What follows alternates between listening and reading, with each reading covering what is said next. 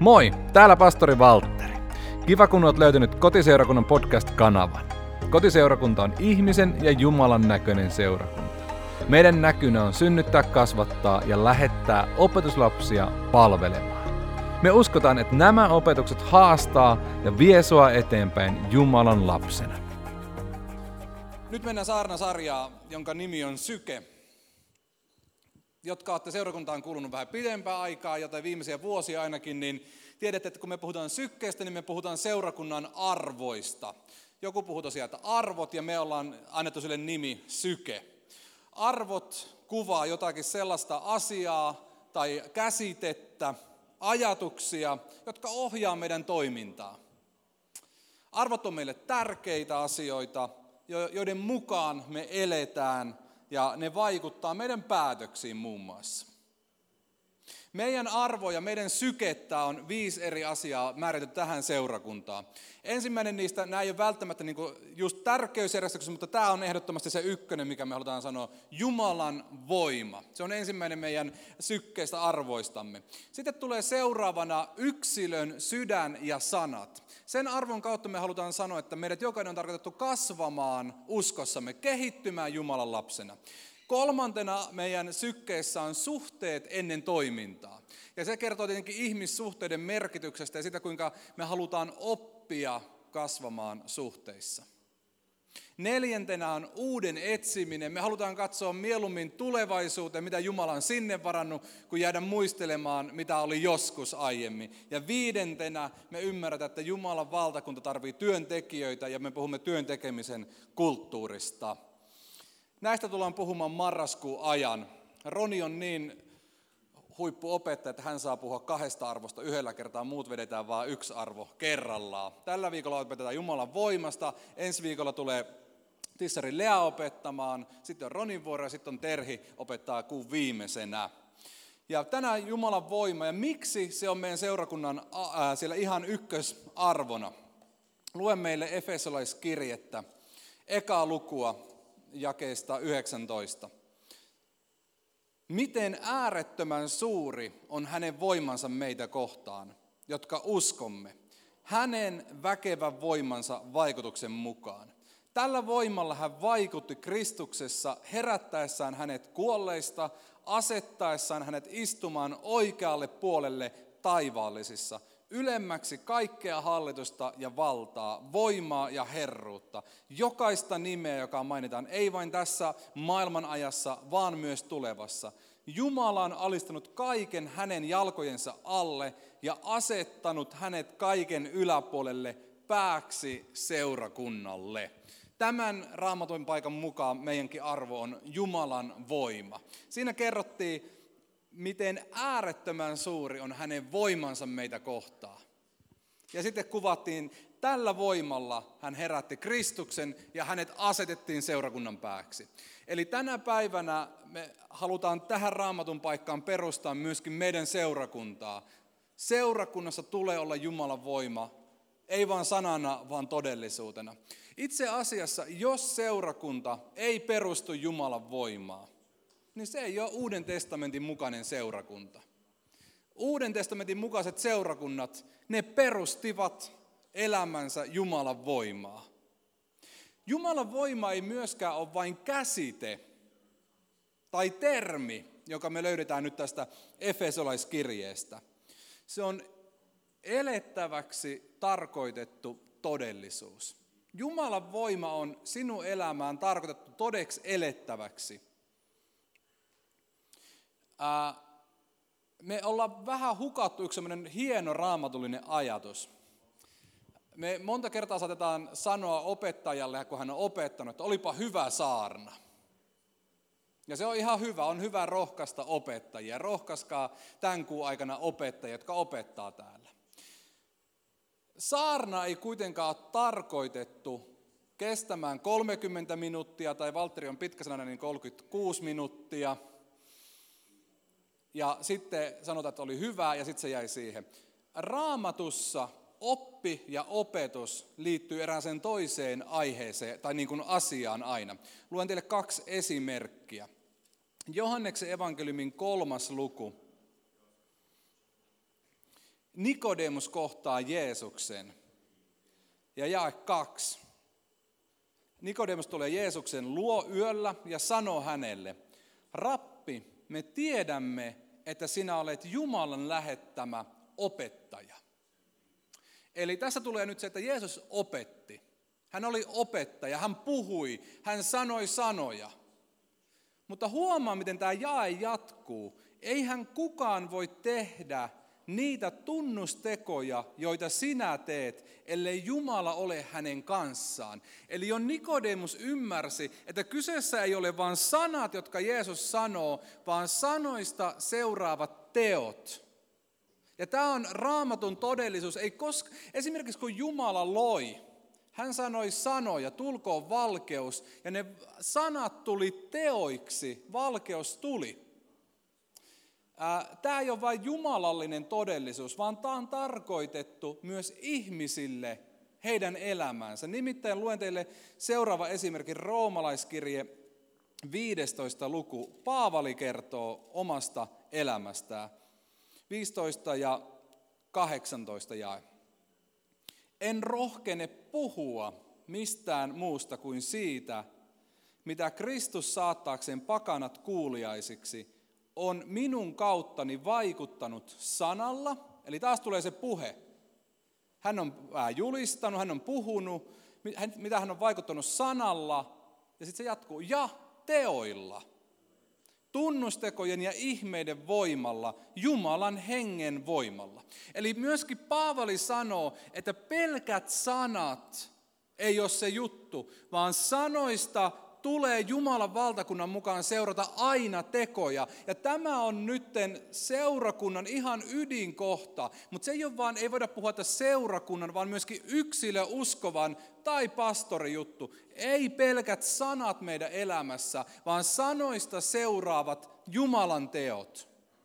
Se on se juttu, mihin, mikä on sinun elämään tarkoitettu. Ei vaan, että sä kuulet hyvän saarnan ja sanot, että no se oli tulessa, tai se oli liian pitkä, tai se oli hyvä, vaan mitä seuraa sun tekoina sen opet kuulun sanan jälkeen? Mitä minulle seuraa mun puhutun sanan jälkeen? Miten seurakunta elää ne sanat todeksi? Se on se kokonaisuus, mitä Jumala kysyy.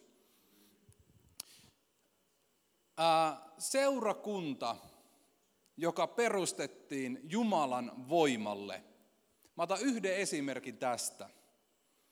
Haluan lukea teille eka korinttilaiskirje, toinen luku ja eka, ensimmäiset viisi jaetta. Paavali kertoo nyt yhden seurakunnan tapauksen, mitä hän oli synnyttämässä. Hän kertoo Korintin seurakunnasta ja tämä on kirje, minkä hän on kirjoittanut tuolle seurakunnalle. Ja hän kertoo näin. Niinpä tulin luoksenne, veljet. En tullut julistamaan teille Jumalan salaisuutta, suuremmoisen puhein tai viisauden keinoin. Olin näet päättänyt olla teidän luonanne, tuntematta mitään muuta kuin Jeesuksen Kristuksen ja hänet ristiinnaulittuna. Olin luonanne heikkouden vallassa, hyvin pelokkaana ja vapisevana. Puheeni ja julistukseni ei ollut inhimillisen viisauden suostuttelevia sanoja, vaan hengen ja voiman osoittamista – jotta teidän uskonne ei perustuisi ihmisviisauteen, vaan Jumalan voimaan. Amen. Eli kun Paavali meni Korinttiin, niin hänellä oli ajatus, yksi ajatus. Seurakunta tänne, joka perustetaan Jumalan voimalle. Ää, löydät sen kertomuksen apostelintekojen 18. luku. Referoin sitä sinulle vähän. Paavali on ollut Ateenassa ja hän matkustaa Korinttiin. Siellä ei ole seurakuntaa.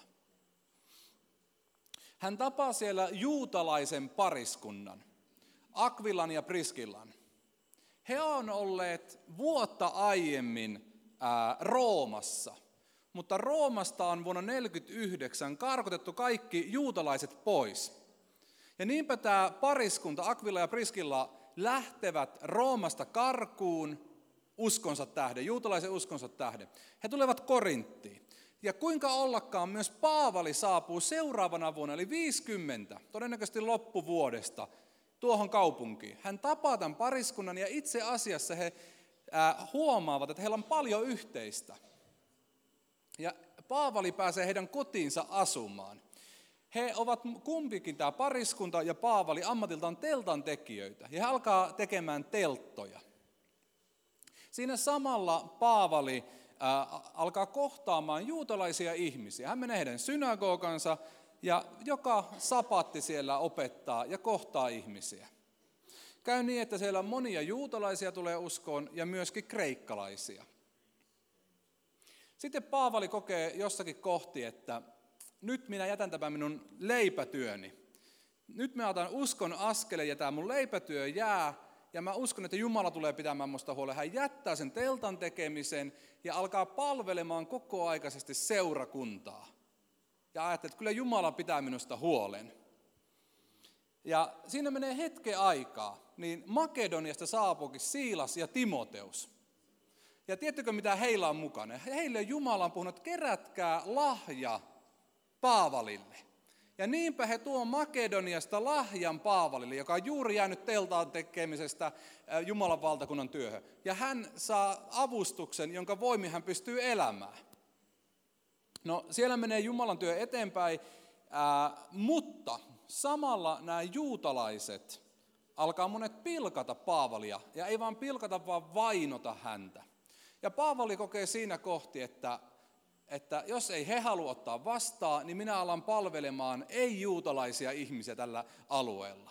Ja hän muuttaa myöskin ää, yhden toisen ihmisen luokse, Tiitus Justus-niminen kaveri, hän ei ole juutalainen, hän muuttaa sen tykö asumaan, niin alkavat palvelemaan niin sanottuja pakanoita, ei-juutalaisia. No siinä kaiken keskellä hän kuitenkin, hänen sydämensä on myöskin juutalaisten puoleen edelleenkin, ja synagoga esimies tulee uskoa. Ja hänen koko perheensä tulee uskoa. Ja siitä alkaa muodostumaan seurakunta. Siellä on eri, eri ikäisiä ihmisiä ja, ja heitä alkaa tulla yhteen. Ja Paavali huomaa, että tässähän on seurakunnan niin kuin perusta syntymässä. Kun hän tämän ymmärtää, niin samalla häntä kohtaa vaino kasvaa lisää vastustusta häntä kohtaa. Ja mitä Paavalille tapahtuu? Paavali alkaa pelkäämään. Hän todella alkaa pelkäämään sitä tilannetta, joka tuossa kaupungissa on. Itse asiassa tuo kaupunki oli ehkä puolen miljoonan asukkaan kaupunki, ja se tunnettiin Afrodite, rakkauden jumalattaren temppelistä, ja siellä palveli näitä rakkauden jumalatarta, ja se kaupunki eli todella pimeästi. Sanotaan, että se oli ää, niin kuin synnissään pahempi kuin Sodoma ja Gomorra. Että se todella eli ää, vääryydessä ja riettaudessa, ja siinä kun seurakunta syntyi, niin ihmiset alkoi painostamaan Paavalia. Niin paljon, että hänet vietiin tuomioistuimeen eteen, ja hän alettiin syyttämään tuomareiden edessä lain rikkomisesta. Hän vapautui siitä, mutta mitä kansa teki? He otti sen synagoga esimiehen, joka oli tullut uskoon, ja hänet he pahoinpiteli. Tämän jälkeen Paavali oleskeli siellä kaupungissa vielä hetken aikaa, kunnes lähti sitten eteenpäin Syyriaan taisi jatkua matka. Tästä kertomuksesta muutamia asioita. Luukas kertoi sen tällä tavoin apostolin teoissa. Juutalaiset vastustivat ja pilkkasivat häntä. Ja toinen kohta sanoi siinä, että juutalaiset nousivat yksimielisesti Paavalia vastaan. He veivät hänet tuomioistuimen eteen. Eli hyvin asiallisesti. Paavali itse kun kertoo tämän tapauksen, niin hän kertoo sen näin. Olin luonanne heikkouden vallassa hyvin pelokkaana ja vapisevana. Ja vähän myöhemmin toisessa kirjassaan korintolaisille hän kertoo, miten häntä kuvataan.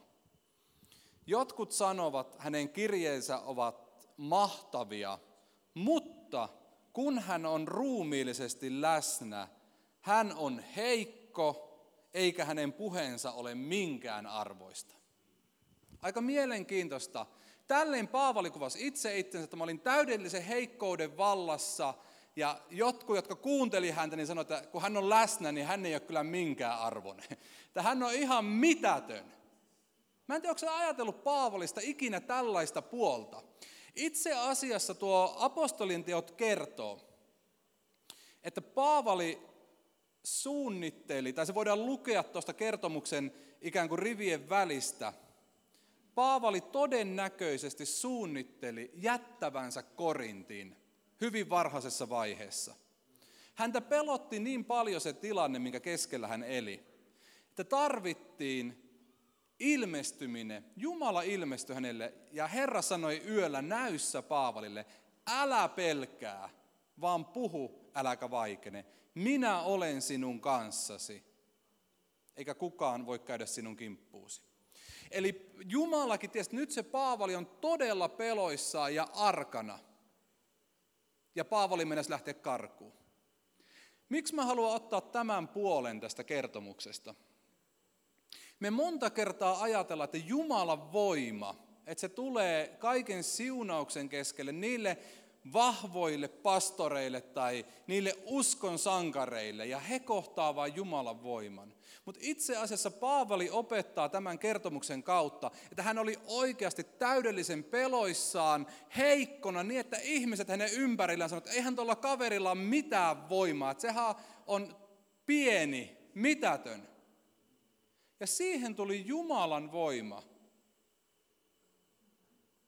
Jotta Jumalan voima pääsi läpi, voisi näyttäytyä tuolle maailman ajalle, mitä tuolla elettiin, niin Paavali riisutti hänen omasta voimasta ihan täydellisesti. Ei ollut kyse hänen voimastaan.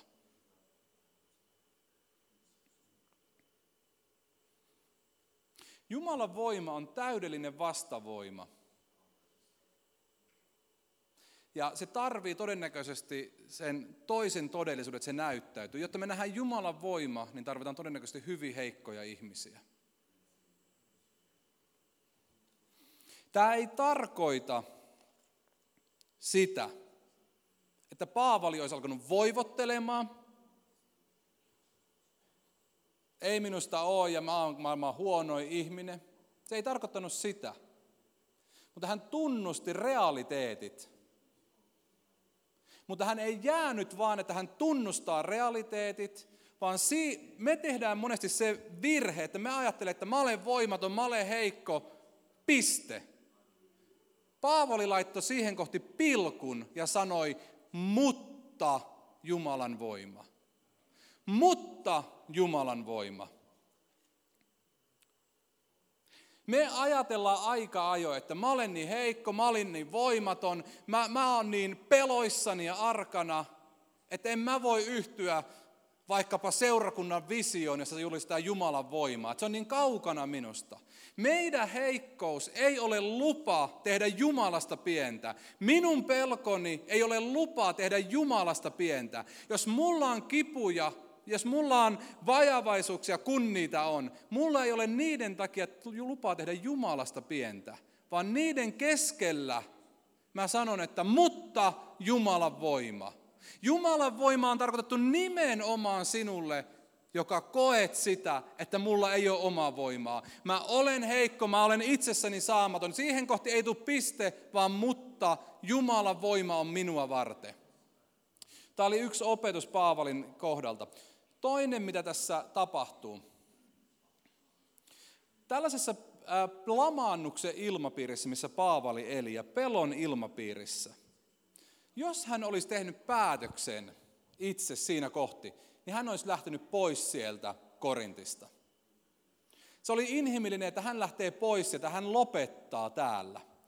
Mutta hänelle ilmestyi Jumala, niin kuin puhuttiin, joka sanoi, että älä pelkää.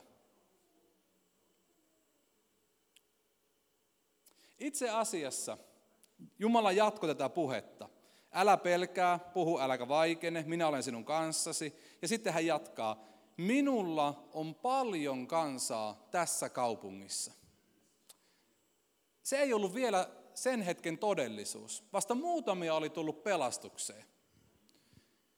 Kun seurakunta elää tässä ajassa ja kun seurakunta tekee päätöksiä tässä ajassa – niin vaarallista on tehdä päätöksiä oman tunnetilan mukaan pelkästään. Jos me tehdään meidän jossakin väsyneessä mielentilassa ja inhimillisen heikkouden keskellä omia päätöksiä, niin me jäähän paikallemme ja me pienennytään. Ja me voidaan kohta huomata, että se todellakin meni pienempään ja pienempään. Meidän heikkouden ja meidän vajavuuden keskellä me tarvitaan sitä, että Jumala näytä mitä sinä näet tästä. Tuossa kaupungissa oli ehkä joitakin kymmeniä uskovia ja Jumala sanoi, tässä kaupungissa mulla on paljon kansaa. Eli hän alkoi puhumaan sitä todellisuutta, mitä hän näki ja seurakunnan päätöksentekoon kuuluu tämä todellisuus. Me ei koskaan voida sanoa, että meillä on nyt vain tämän verran tai tilillä on vain tämän verran. Jos seurakunta elää Jumalan voimasta, niin päätökset tehdään myöskin Jumalan voimassa. Ja se tarkoittaa, että me kysytään, että Jumala, miten sinä näet tämän tilanteen? Ja me kuljemme niiden päätösten mukaan. Me ei voida mennä sen inhimillisen mukaan, joka sanoo, että kaikki loppuu ja viimeinen sammuttaa valot. Se ei ole seurakunnan toimintastrategia, jos siellä on Jumalan voima siellä sykkeessä, siellä ytimessä. Tuosta eteenpäin, kun Paavali kulki Korintin katuja, hän näki ihmisiä. Ja mä luulen, että hän ajatteli, toikin ihminen voitetaan Jumalalle.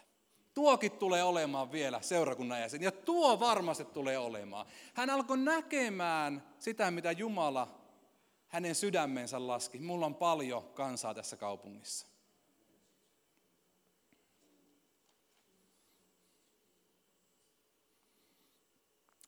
Vielä joku ajatus, mitä Jumalan voima saa aikaa. Haluan ottaa esimerkki apostolintekojen 12 luku. Me oltiin rukoustilaisuudessa viime tiistaina, täällä on joka tiistai rukoushetki. Ja mä olisin aika hiljaa, koska mä tykkään, että rukoushetket on ehkä parhaita saarnan valmistautumiseen hetkiä. Saa kuunnella, kun ihmiset rukoilee ja olla sinne ilmapiirissä ja jos mahdollista, niin pitää oma suu kiinni ja kuunnella Jumalaa ja antaa ihmisten siinä rukoilla. Ja Lea ja Kari siinä palveli, oli siinä muitakin toki, ja kuunteli. Joku, joltakin nousi tämä raamatun kertomus siinä, olisiko se ollut tuo sinikka, joka on aina täynnä tulta ja rakkautta. Yes. Meni oikein.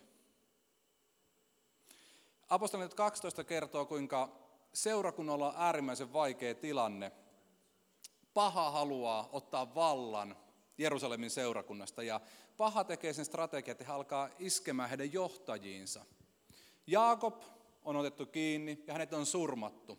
Myös Pietari on otettu kiinni ja hän on vankeudessa. Ja Tämä on yksi tapa, millä paha haluaa toimia myös tänä päivänä, iskeä johtajiin. Ottaa heidät kiinni ja kaataa heidät. Mitä teki seurakunta? Kerrotaan näin 12 ja 5. Niin Pietaria pidettiin vankilassa, mutta seurakunta rukoili lakkaamatta Jumalaa hänen puolestaan. No sitten sen päivän vastaisena yönä, kun Pietari piti viedä oikeuteen ja tuomita, niin siellä oli monta koolla rukoilemassa erässä kodissa siis. Pahan otteen keskellä. Se pahan ote voi olla meidän elämässä vaikeutta ihmissuhteissa, sairautta, sidottuja ihmisiä, pahoinvoivia ihmisiä. Jumalan voima pääsee toimintaan, kun seurakunta rukoilee. Seurakunta huomaa tässä tapauksessa rukoili koko yön. He olivat koko yön rukouksessa. He rukoili, kunnes vastaus tuli. He rukoili niin kauan, että Pietari koputti siellä ovella ja he näki hänet vapaana vankilasta. Jumalan voima ja rukous on kunnes rukousvastaus tulee. Ei joku aikamäärä. Rukoilen tämä ja tämä hetken. Ja jos Jumala tahtoo, niin hän tekee ihme. Mä jotenkin olen rakastunut niihin seurakuntiin, joissa rukoillaan vaikka sairaiden puolesta. Ja kysytään, että joko nyt parannit. Sitten sanoo, että en vielä parantunut. Niin sitten pastori ei sano, että okei, no ei Jumala varmaan halua sinua parantaa, vaan hän sanoo, että me jatketaan rukousta. Ja tämä opettaa meille, että Jumalan voima pahan otteen keskelle, kun seurakunta rukoilee. Toinen, mikä tässä on hyvä huomata, mikä on mulle aika jonkin siunaus ollut. Kun Pietari lopulta menee sinne oven taakse ja kolkuttaa, niin ne seurakunta ei voi uskoa, että se on vapautunut. Se seurakunta ihmeestä, mitä? Kuka siellä oven takana on? Pietari, mutta sehän on vankilassa, ei se voi olla täällä. Ja hän koko yön rukoilleet, että hän vapautuisi. Miksi tämä on hieno ajatus? Jos Jumala vastaisi vain täydellisten ihmisten täydellisiin rukouksiin, niin yhtään rukousvastausta ei olisi tullut maailmaan. Jumala vastaa aina hyvin epätäydellisten rukousten, hyvin epätä, rukoilijoiden hyvin epätäydellisiin rukouksiin, mutta siellä oli se, että me rukoilemme kunnes. Luottamus Jumalaa. Seurakunnan yhteinen tehtävä on rukoilla. Ei niin, että joku ruko, sä rukoilet yksin ja mä rukoilen yksin, mutta myös yhteinen rukous. Mä haluan lukea sulle tähän vielä jonkun esimerkin. Apostolin tekojen neljäs luku. Siellä on taas apostolit olleet vankilassa. Jälleen kerran. Mä oikein tiedän, että miten seurakunta suhtautuisi, jos Roni ja minä joka toinen viikko vankilassa. Rukoilisitteko te meidän puolesta vai tota, saataisiko me lopputili? Mä en ole varma. Tuohon aikaan niin rukoiltiin. Niin, se viila ja leipä sitten tuotas. No niin. Vapaaksi päästyä apostolivat menivät omiensa luo, kertoivat kaiken, mitä ylipapit ja vanhimmat olivat heille sanoneet, eli puhuneet pahaa heille. Sen kuultuaan he kaikki yksimielisesti korottivat äänensä Jumalan puoleen, alkoivat rukoilemaan. Ja seurakunta rukoili ja rukoili ja rukoili. Ja mitä he rukoili? Katso Herra heidän uhkauksiaan ja anna palvelijoittesi puhua täysin rohkeasti sinun sanasi. Ojenna kätesi niin, että sairaat parantuvat, tunnustekoja ja ihmeitä tapahtuu sinun pyhän palvelijasi Jeesuksen nimen kautta. Kun he olivat rukoilleet, vavahteli paikka, jossa he olivat koolla, ja he kaikki täyttyivät pyhällä hengellä, ja puhuivat rohkeasti Jumalan sanaa, ja sitten seuraava luku kertoo, apostolien kätten kautta tapahtui kansankeskuudessa monia tunnustekoja ja ihmeitä. Kaikki tulivat parannetuiksi. Huomaatko, mitä siinä tapahtui? Sanan julistamista seurasi jälleen Jumalan voima, mutta se kaikki oli seurausta seurakunnan yhteisestä rukouksesta. Nyt ei ollut niin, että apostolit rukoili, vaan seurakunta rukoili. Se, että Rami näkee Jumalan voiman, mihinkä seuraavalla viikolla taas meneekään, se on seurausta siitä, että seurakunta rukoilee hänen puolestaan. Se, että me nähdään Jumalan voima seurakunnan keskellä, se ei ole mitään muuta vaihtoehtoa kuin, että seurakunta rukoilee. Ja väittäisin niin, että me olemme ihmisinä, me tarvitaan tiettyjä raameja, jotta me tehdään tätä. Ja meidän seurakunnassa on kaksi raamia, missä me oma rukous on asia erikseen, tee sitä, mutta yhdessä me rukoilemme tilaisuuksissa, sunnuntaissa ja tiistaissa. Tai pienryhmissä eli soluissa. Ja tämä on seurakunta meidän tehtävä etsiä Jumalan voimaa rukouksissa. Ja nämä on ne raamit, tiistai ja sunnuntai sekä solut. Etsi oma paikkasi näihin ja ole osa sitä, että sä rukoilet Jumalan voiman tulemista tähän aikaan. Se on meidän jokaisen tehtävä ja yhdessä me nähdään myös voima, mikä sitä tulee. Viimeinen ajatus. Apostolintekojen 14. luku kertoo jälleen yhden kerran, kun Paavali ja Barnabas tällä kertaa on palvelemassa. Syntymästään rampamies hän nousee ylös, kun Paavali julistaa hänelle Jumalan voimaa. Nouse ylös, mies alkaa seisoa ja kävellä. Ihmiset on sitten niin ihmeissään, että he luulee, että Jumalat on tullut meidän keskelle. He katsoo Paavalia ja Barnabasta ja sanoo, että Zeus ja Hermes on tullut meidän keskelle. Aikamoista. Mutta ne näkee vaan sen voiman ja he ajattelevat, että Jumalat on tullut tänne. Mitä Paavali sanoo tässä? Mun mielestä tämä on aivan huikea, mitä Paavali sanoo. He topputtelee ihmisiä ja sanoo, hei lopettakaa tämä, mekin olemme ihmisiä yhtä vajavaisia kuin te. Mekin olemme ihmisiä yhtä vajavaisia kuin te. Paavali jälleen palaa siihen, että Jumalan voima, joka ilmeni tuossa, niin se tuli kaiken vajavaisuuden keskelle. Ja jos susta tuntuu, että mä oon vain ihminen, että mä oon vain ihminen, että eihän, niin se on se juttu, mitä Jumala sanoo, että olet se vain ihminen. Ja se vain ihminen on tarkoitettu Jumalan voiman täyttämäksi ja käyttämäksi. Se vain ihminen, jos sä sanot, että mä oon vähän parempi uskovainen, mä oon menestynyt uskovainen, mulla on pastorin titteli, niin Jumala sanoo, että ei kiitos. En mä halua käyttää sitä ihmistä, jolla on se oma titteli ja oma voima. Jumala haluaa käyttää voimansa täyttämiseksi ja käyttämiseksi vain ihmistä. Itse asiassa kun Paavali kirjoitti kirjeensä Korintin seurakunnalle, hän oli perustanut sen seurakunnan vain Jumalan voiman päälle, ei oman voimansa. Niin hän palautti uudelleen ja uudelleen mieleen tämän Korintin seurakunnalle. Kun hän lähetti heille kirjeen, niin hän muistutti seurakuntaa. Ja kuuntele, miten hän muistutti seurakuntaa. Tämä aarre on meillä saviastioissa – jotta tuo suunnattoman suuri voima olisi Jumalan, eikä näyttäisi tulevan meistä. Sitten hän jatkaa.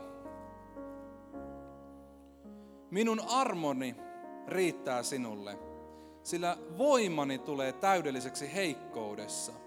Sen tähden kerskaan mielummin heikkoudestani jotta Kristuksen voima lepäisi ylläni. Siksi olen mieltynyt heikkouteen, pahoinpitelyihin, hätään, vainoihin ja ahdistuksiin, joihin joudun Kristuksen tähden, sillä kun olen heikko, silloin olen voimakas. Ja vielä, kun hän oli heikko, mutta hän elää Jumalan voimasta.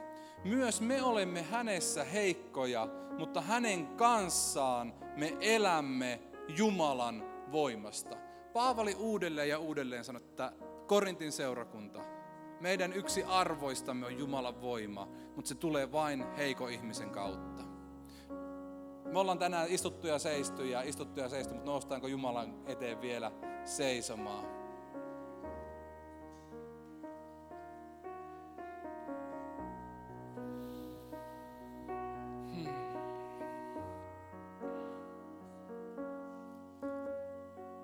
Itse asiassa psalmi sanoo näin.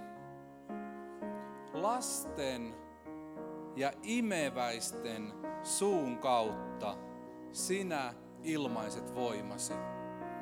Lasten ja imeväisten suun kautta sinä ilmaiset voimasi. Jumala haluaa sanoa, että lapsi on itsessään hyvin voimaton. Jos tuodaan lapsi ja aikuinen rintarinnan, niin lapsen voima on itsessään paljon pienempi kuin aikuisen. Myös lapsi on täysin riippuvainen, imeväinen lapsi on täysin riippuvainen aikuisesta.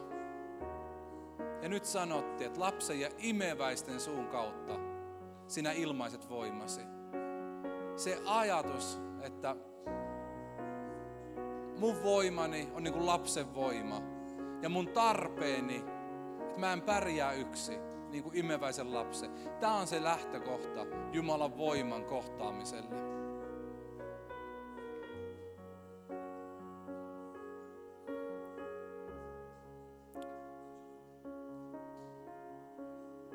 Kutsutuille, niin juutalaisille kuin kreikkalaisillekin, Kristus on Jumalan voima.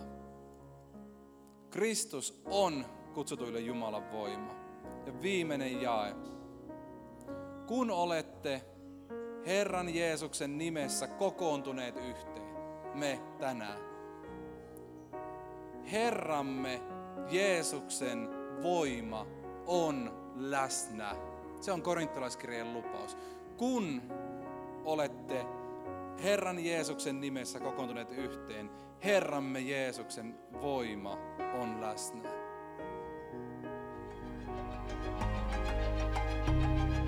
Me toivotaan, että tämä opetus kasvatti sua Jumalan lapsena. Lisätietoa meidän seurakunnasta löydät osoitteesta koti.fi. Saat aina tervetullut meidän kotiin.